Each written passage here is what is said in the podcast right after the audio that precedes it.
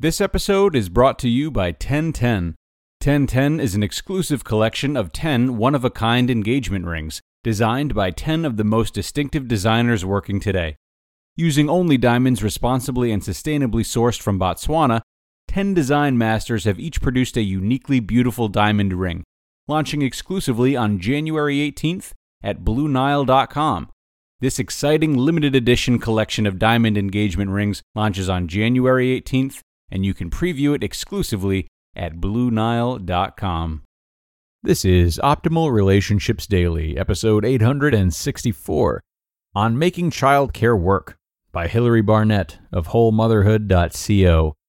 Hello, everybody. This is your ORD host, Greg Audino, wishing you a very happy New Year's Eve. We are here to ring in 2021 as we would ring in any other weekday with you, and that is by sharing some great relationship content for you. Is improving your relationship something on your New Year's resolution list? Hope so. If so, you are in the right place. Let's see what our author Hilary Barnett has to help you start the year off right with and start optimizing your life. On Making Childcare Work by Hilary Barnett of WholeMotherhood.co. Childcare. It's a pretty fraught subject. Just the word can send shivers down the spine of even the most courageous new mother. The thought of leaving your tiny, helpless baby with anyone but you sounds like a total impossibility. They need you, physically, emotionally, psychologically. Separating from your child, especially when they are still tiny, may be the hardest thing you ever do as a mother. And yet, we're going to need someone to take care of them because the reality is we can't always be with them every single minute of every single day. Technically, yes, we can, and some mothers do, and to each her own. But eventually, there is going to come a time when you have to make this decision. If you ever want some time alone or just a night out with friends or your significant other. And for those of us who rely on childcare so that we can work, it is a decision that looms over us from the moment our children are born. The situation for mothers who need to work is less than ideal. Overall, 70% of U.S. women with children under 18 participate in the labor force. The U.S. ranks dead last among developed nations on the issue of paid maternity leave, which, from the start, forces American women to make a very difficult choice. The cost for quality childcare continues to rise, leaving mothers between a rock and a hard place. When I was expecting my first child, my fear surrounding my job situation was intense. What was I going to do? What if I brought her home and just couldn't bear to part with her for 40 hours a week? I knew I wanted to be with my daughter and that the cost of a full time daycare center would void out any full time position I could get, since my background was in nonprofit management. Not only was I crossing this great precipice into motherhood, which was huge enough, I had to plan how I would keep earning an income at the same time, and quick. The nonprofit where I was employed at the time did not have any part time openings, and outside of providing six weeks of paid leave, could not provide a working arrangement that made sense for me as a new mom.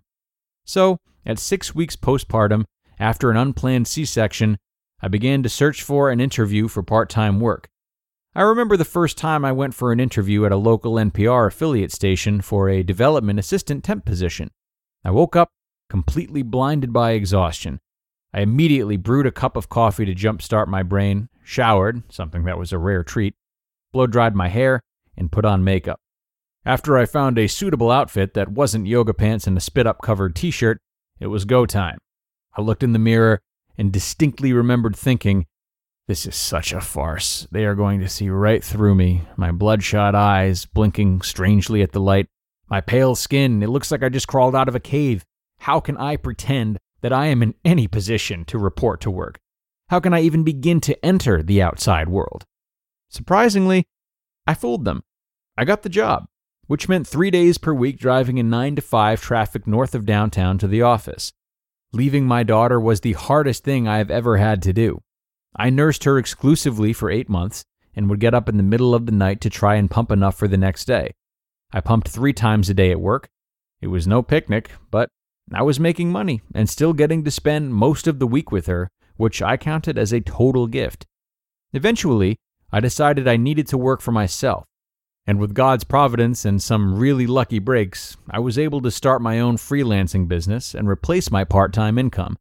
I haven't looked back since. and my childcare needs have stayed fairly steady since those days. I'm going to be upfront with you right now. I got lucky. Really, really lucky. When my daughter was young, both my parents and my husband's parents relocated to our town. They were both retiring and wanted to be close to family. And since my children were young, we have been able to leave them with Grandma and Grammy. I know what you're thinking. Trust me, my friends say it to me all the time and without holding back. I have it so easy. I have no idea what other moms are dealing with when it comes to childcare. I have free childcare, and I am guaranteed that these women love and care for my children as much as I do. I know you want to throw tomatoes at me. Go right ahead. I deserve it. But after you're done throwing, please hear me. I know that I am beyond lucky to have this. I realize that this is the unicorn situation, and I am grateful. But even if this were not my situation, I would still have needed to figure something out. Since those early days, we have utilized several different childcare services, primarily the amazing Mother's Day Out programs that are prevalent at churches here in the South, as well as babysitters. Lots of babysitters. We know the cost of good childcare, and we know the sacrifices that it takes to make ends meet when you still need to work as a mom. I have chosen to walk the tightrope of self employment, which to some can seem like a walk in the park, but it certainly comes with its own set of challenges. I know my story isn't unique. Every single mother I know is figuring it out as she goes, making it work. Whether she is home the majority of the time, working a side gig, freelancing, needs help just to get a few errands run, or is working 40 plus hours each week and needs to know that her children are being loved and cared for each day as she would care for them herself. Let's be honest, the system is not rigged in our favor. But, like women throughout history always have, we make it work. We figure it out. We make a plan. We do the best we can, and we accept the pitfalls and potential guilt and questions along the way. You just listened to the post titled On Making Childcare Work by Hilary Barnett of WholeMotherhood.co. Hey everyone, I know we talk a lot about mental health here on the show, but if you think mental and physical health aren't related, you have got another thing coming, and that is why we are happy to be partnering with Green Chef, the first USDA certified organic meal kit company. They offer clean ingredients you can trust, seasonally sourced for peak freshness. And those ingredients come pre measured, perfectly portioned, and mostly prepped, so you can spend less time stressing and more time enjoying delicious home cooked meals. I am a fan of their Southwest shaved steak salad. It took me less than a half an hour to prepare, it was gourmet and it included a great assortment of vegetables. Not to mention, it was clearly better than anything I would have ever prepared myself had I gone to the market and picked out ingredients. So, if you want to try the number one meal kit for eating well, go to greenchef.com slash ORD90 and use code ORD90 to get $90 off, including free shipping. That's greenchef.com slash ORD90 and use code ORD90 to get $90 off, including free shipping.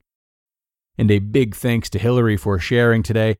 She has both described the challenges of her situation and acknowledged the greater challenges that other mothers face regarding childcare. She mentioned early on how this difficult decision is put into effect immediately upon childbirth. And while she makes a point about how the emotions before a child is born are quickly washed away, Expecting parents still should do their best to plan these types of things as soon as the pregnancy occurs, if not beforehand. Of course, there is a lot of planning done in advance for the baby's sake. You know, getting rooms ready, formula, clothes, car seats. But it's easy for parents to forget how they will be impacted within the lives they've already established for themselves. And honing in on this before the baby is born or even conceived when it's easier to think a little more logically and not be so entranced by our newborns, is something to really focus on. I know that doesn't sound too warm and fuzzy, but surely parents need to prepare for how their emotions will change, uh, as they will only give to their babies as much as they can give to themselves. For this reason, the decision to have a baby should be taken very seriously and not just followed because all of our friends and family members followed the trend as work is the very least of that which will change for us when we become parents. And we have to change the right way as parents if we expect to parent the right way. Food for thought. Thank you, Hilary, and thanks to you guys all for being here. Have a great New Year's Eve, everyone. Be safe, have fun, and I'll see you next year where your optimal life awaits.